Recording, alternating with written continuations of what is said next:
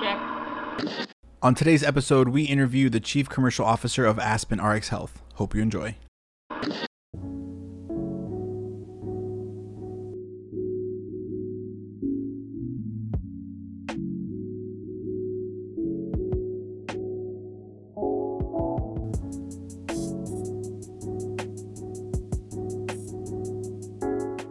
Hello, everyone. Welcome to another episode of RX Radio. I'm your host, Richard Waith. I'm excited about today's episode. We have the Chief Commercial Officer of Aspen RX Health, Clayton Wahlberg. Welcome to the show. Thanks, Richard. Appreciate you asking me to join. So, uh, this is going to be, uh, you know, obviously a continuation of some of the other episodes we've had around Aspen, um, RX Health, and, and some of the other leaders of the organization. But I'm really curious about your perspective um, you know, being uh, the chief commercial officer, which I'm excited to just even understand exactly what that means. um, but before we kind of get into your role at Aspen and dive a little bit into um, some of the things that you do day to day and, and, the focuses of the organization, can you first start by just telling us a little bit about yourself and your journey leading up to Aspen? Yeah, no. Well, first and foremost, thanks for asking. Uh, I'd start out by saying, you know, wow, careful, careful what you ask for, but. Uh, you know, from a career-wise standpoint and the journey that got me here, it was it's proven rather interesting that you know my first conversations with David Medvedev and the remainder of the executive team really created this you know convergence of my past experience at uh, in my careers. It just really all kind of congealed around the opportunity uh, for chief commercial officer at Aspen. So if we if we go back a little bit, I've spent the better part of 20 years working at the nexus of healthcare and technology. Most of that's been in startups. I've had a, um, a, a you know at least one short tenure within what we would call corporate America, but um, entered back into the startup world and co-founded an organization called TAV Health. Uh, we built a two-sided marketplace that connected socially vulnerable health plan members with community-based organizations that assisted in addressing and remediating their social determinants of health. So while the term social determinants of health today has become a buzzword within health plan, within health plans out of business, it was really an unknown term when we started almost a decade ago. So as a first in market solution, I gained a significant amount of experience in product development, commercialization. There weren't any social determinants of health companies, uh, and we had to create a market for ourselves. We found ourselves really deeply focusing in a lot of the CMS's innovation programs, specifically around bundle payments or bundle payment models, um, and a lot of time and effort in Medicare and Medicaid plans and their populations, and helping them identify the downstream impact of what SDOH does from a cost standpoint and from a member's ability to manage their health care, to manage their pharmacy ran that company from a sales and marketing and a commercialization standpoint for about nine years. Ultimately, we were acquired by an organization named Signify Health in 2019. And approximately a year later, um, post acquisition, the opportunity to join Aspen arose. I had the opportunity to meet with uh, David Medvedev and Leah Cardin uh, and Wu Hung Lee, who are the original founders. It was just such a deep cultural match with the leadership as well as with my collective experience in health plans, pharmacy, and healthcare technology, that uh, it was really a difficult opportunity to pass up. And I was thrilled to join when they asked me.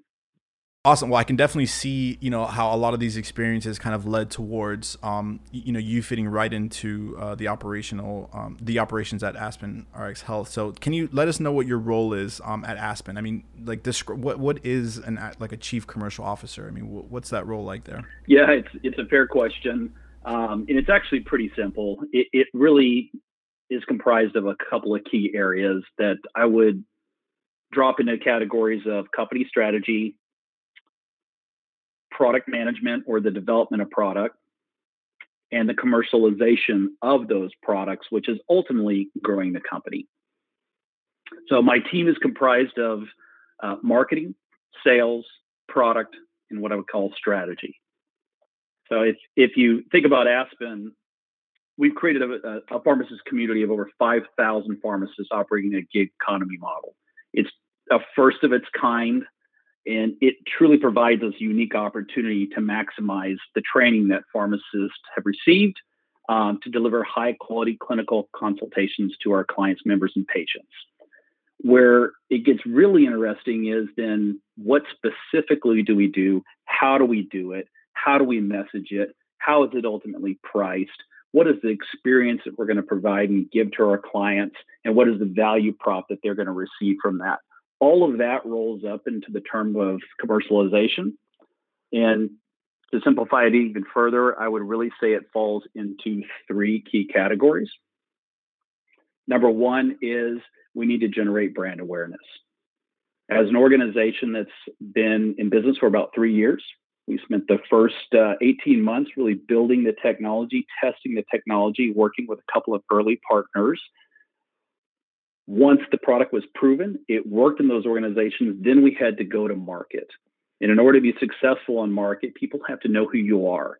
When our health plan clients are making decisions, we want them to know who Aspen RX Health is, and we want to be included in those decisions. So, bringing in marketing and marketing leadership, it was key to the commercialization part, and that's really first and foremost to the organization from a commercialization standpoint.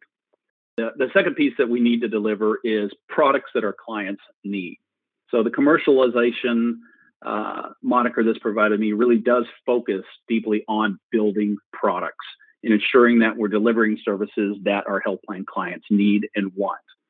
So while our technology and really the sheer size of the Aspen pharmacist, pharmacist community has created a ton of buzz, ensuring we packaged our capabilities to deliver results for our clients is what is most key.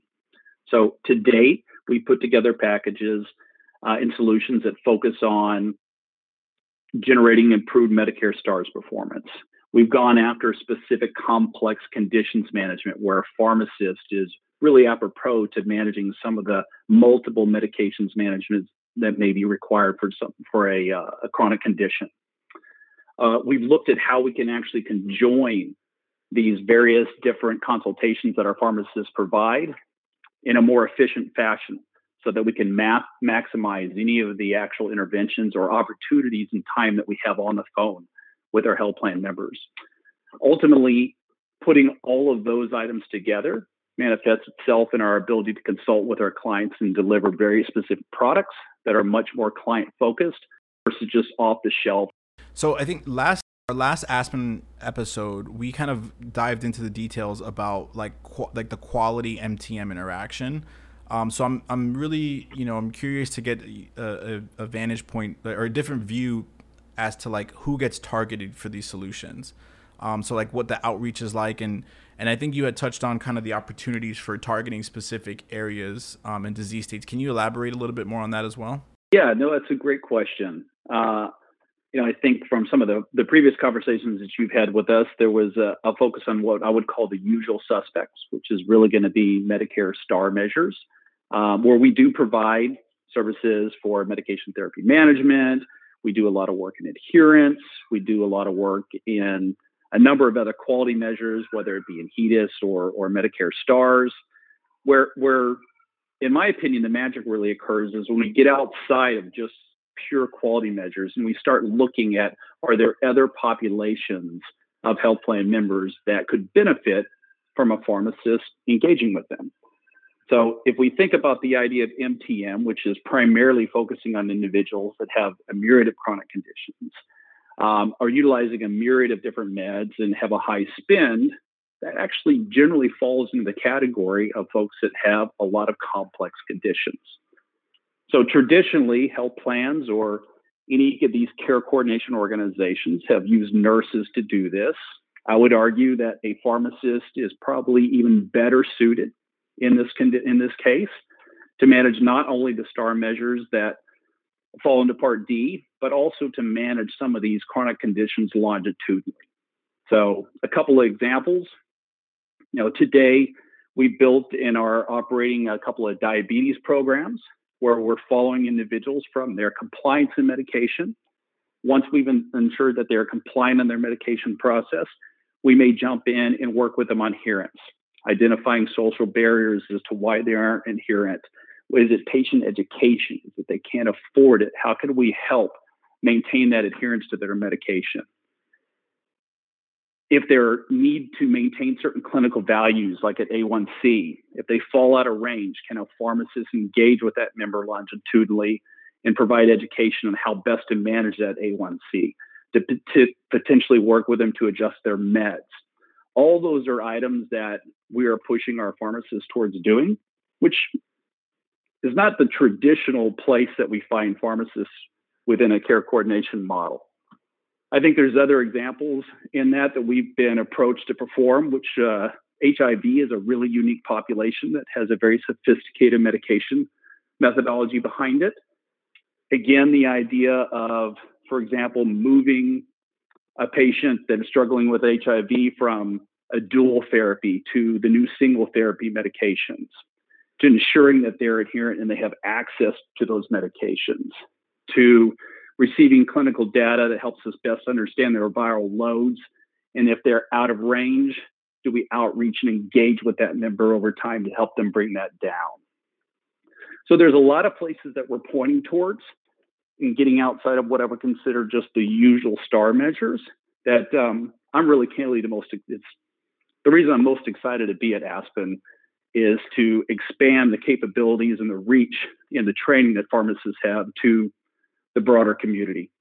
It's it's interesting that you mentioned that because you know a trend I've been seeing recently over the last couple years is these healthcare organizations that have a very specific focus in healthcare. For example, like like farm like pharmacies like Roman or um, where they're you know it's targeting a spe- you know specific population of people and only delivering specific set of medications um, or providing care around you know specific disease states. So it seems like there's a trend that is moving towards having specialized services dedicated to you know specific disease states and specific health conditions. Yeah, I, I, I would agree with that, and it continues to get more and more specialized. Um, I'm just what I found most interesting, having you know, dialed back to my past experience when I worked at McKesson, I spent a lot of time in the hospitals, and I spent a lot of time in academic facilities, and it provided me the opportunity to see pharmacists in training who were performing clinical rounds. They were rounding with the physicians in training. They were engaging with the patients that were there. They were working with them on their medication regimen. They were providing education, guidance. So, this traditional mindset of a pharmacist, once they graduate, standing behind a counter dispensing medications, is really not where their training was. And I believe the ability, like Roman may be specializing in certain areas, the ability for pharmacists to become more specialized in their clinical expertise is where we drive the ultimate value for our health plans. So whether that be in specific chronic conditions, whether it be in educational processes, or whether it be in building panels where pharmacists can manage their own personal panel over time and they may potentially manage chronic conditions, star measures, um, medication adherence issues, all with for each patient over the period of a year and manage a thousand patients that are tied to their panel. Yeah, that make that makes a lot of sense. Now you've you've clearly have a lot of experience in healthcare. Um, you know, with the different companies you started, um, and and large organizations you've been a part of coming to uh, to Aspen and you know being introduced and, and diving into the MTM industry, is there anything that's like most surprised you the most, or like that stands out in terms of like what's really what's a, an interesting part about MTM or a difficult part, or um, anything surprising there around you, just your you know coming to MTM being likely something different from what your past roles were that um, that you'd like to give some insight on? Um, you know what I, would say probably the, the, the most surprising piece is the intent of MTM as it was as it was originally formulated was quite broad. You know, it's the the idea of engaging with a member, reviewing their medications, um, identifying problems with those medications, being educational in nature was really a holistic approach to managing medication management, and I would even argue some condition management. What really surprised me is you put it into a measure oftentimes it becomes something that I need to complete and be done. And so, as we've expanded our, our capabilities to get outside of the MTM to offer a variety of different interventions, I think it does go back to the original intent of medication therapy, therapeutic management, which is to engage with the member over time identify the issues that they're struggling with, potentially come back 30 days later for follow ups, address a net new issue if they have a compliance issue with medications, if they have a lab value that has gone out of whack that can be supported by titration of medications. Uh, that's probably the area that surprised me most is we're not maximizing the longitudinal value that a pharmacist can bring by engaging with a member over time in maximizing the amount of type of interventions and consultations that they can provide. Do you think that's also a function of the the us being tied to the measures? Or when I say us, like you know, like healthcare outcomes and things like that being heavily weighted and tied back to measures? I mean, I think of course. I mean, there's some pretty sizable dollars and cents that are tied back to being successful in these measures. Um, absolutely, I, I, don't think there's any way to get around that. Um, I do believe that uh, in what attracted me to Aspen most was our platform, our technology, our ability to put pharmacists in front of members in a very easy, simple, cost-effective ma- manner creates an opportunity for us to actually grab the attention that the quality measures drive and force health plans into looking at, and then truly go after some of the additional downstream available improvement in member outcomes, improvement in member experience, um, improvement in their condition, which ultimately manifests itself in lower cost. I think, uh, yeah, I think uh, there's just so much around these measures, and um, you know, I think all the way down to like even community pharmacists or, or you know feeling the almost just that need to just kind of check the box and then I do feel like we miss out on other opportunities there. So it's it's glad to hear that Aspen is you know sounds like it's it, the goal is to go much further than that and provide much more value beyond just checking a box. Now uh, one thing I, I wanted to uh, uh, circle back towards is your experience at the uh, as a uh, vice president of medication safety uh, for McKesson. And you, you mentioned that there was a robotics company I think that was um, that was acquired by them. And I'd like to talk a little bit, uh, quite a bit about technology on on the podcast, and I'd love to hear maybe just like a high level uh, as to like what the robotic was doing. Um, you know, or just give us like a high level of what that company was and how it was, you know, helping with medication safety.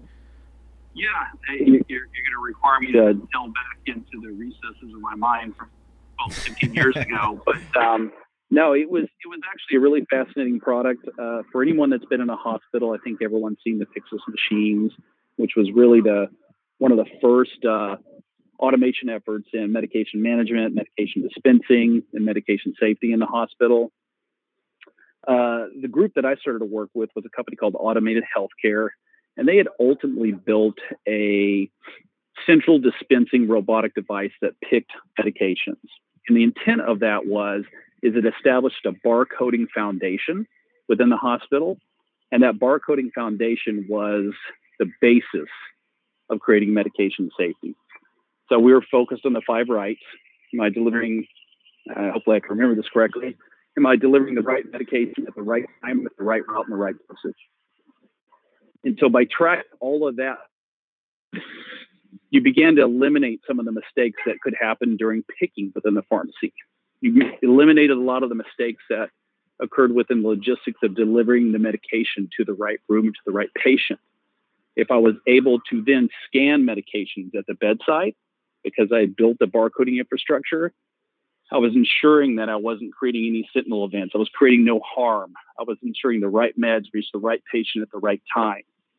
Vice versa, if I did have an issue, similar to kind of where we've headed with blockchain, I could follow everything back to where the problem occurred and what break in that supply chain happened. So that I mean that was the, the work that we that we had done. Um, the organization ultimately cr- created a whole myriad of other automated devices around that. We ended up getting in direct com- uh, competition against Pyxis, Developed a lot of supply management for pharmacists, um, where we could share and maximize the inventory within any specific hospital. It was uh, it was a unique, really fun product. Fascinating to sit and watch a room-sized uh, robot spin around and pick meds. Made for great video. Re- really interesting stuff. I mean, I think it's uh, you know, I'm I'm really excited to see the the technology infusion into you know operations in all parts of healthcare. So it's really interesting to hear um, some of the things that you're working on there.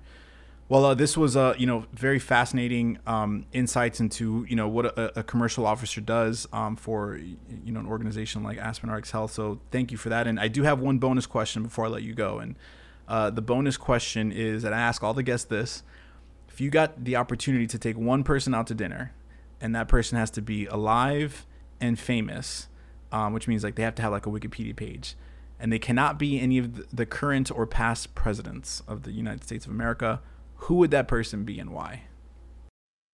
Wow. Hmm. I would have to say uh, Roger Federer. I played tennis Interesting. all my life. Um, uh, it's I've just always appreciated his professionalism, his um, his skill at the game. Yeah, it's if you've been a big fan as as I've been of uh, tennis my entire life, it would be a person that I think would be fascinating to sit down and have discussions with.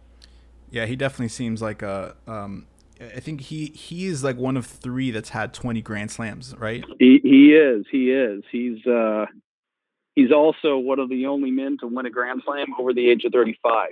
So for those of us that wow. are finding ourselves on the uh, the wrong side of 40 and closer to 50, um, he's a hero for that reason. Yeah. That's funny. That's well, very interesting to hear. Uh, Clayton, uh, thank you so much for your time and insights. Really do appreciate it. Um, is what's the best way to connect back um, with either yourself um, or Aspen RX Health? The easiest way to find us is on the web at aspenrxhealth.com, or uh, feel free to look us up on our on LinkedIn. You can search for Aspen RX Health on LinkedIn and follow uh, follow our, our, social media updates on a regular basis. Awesome. Well, Clayton, this was a, a great uh, great conversation. Thanks for your time. Absolutely. Thank you, Richard.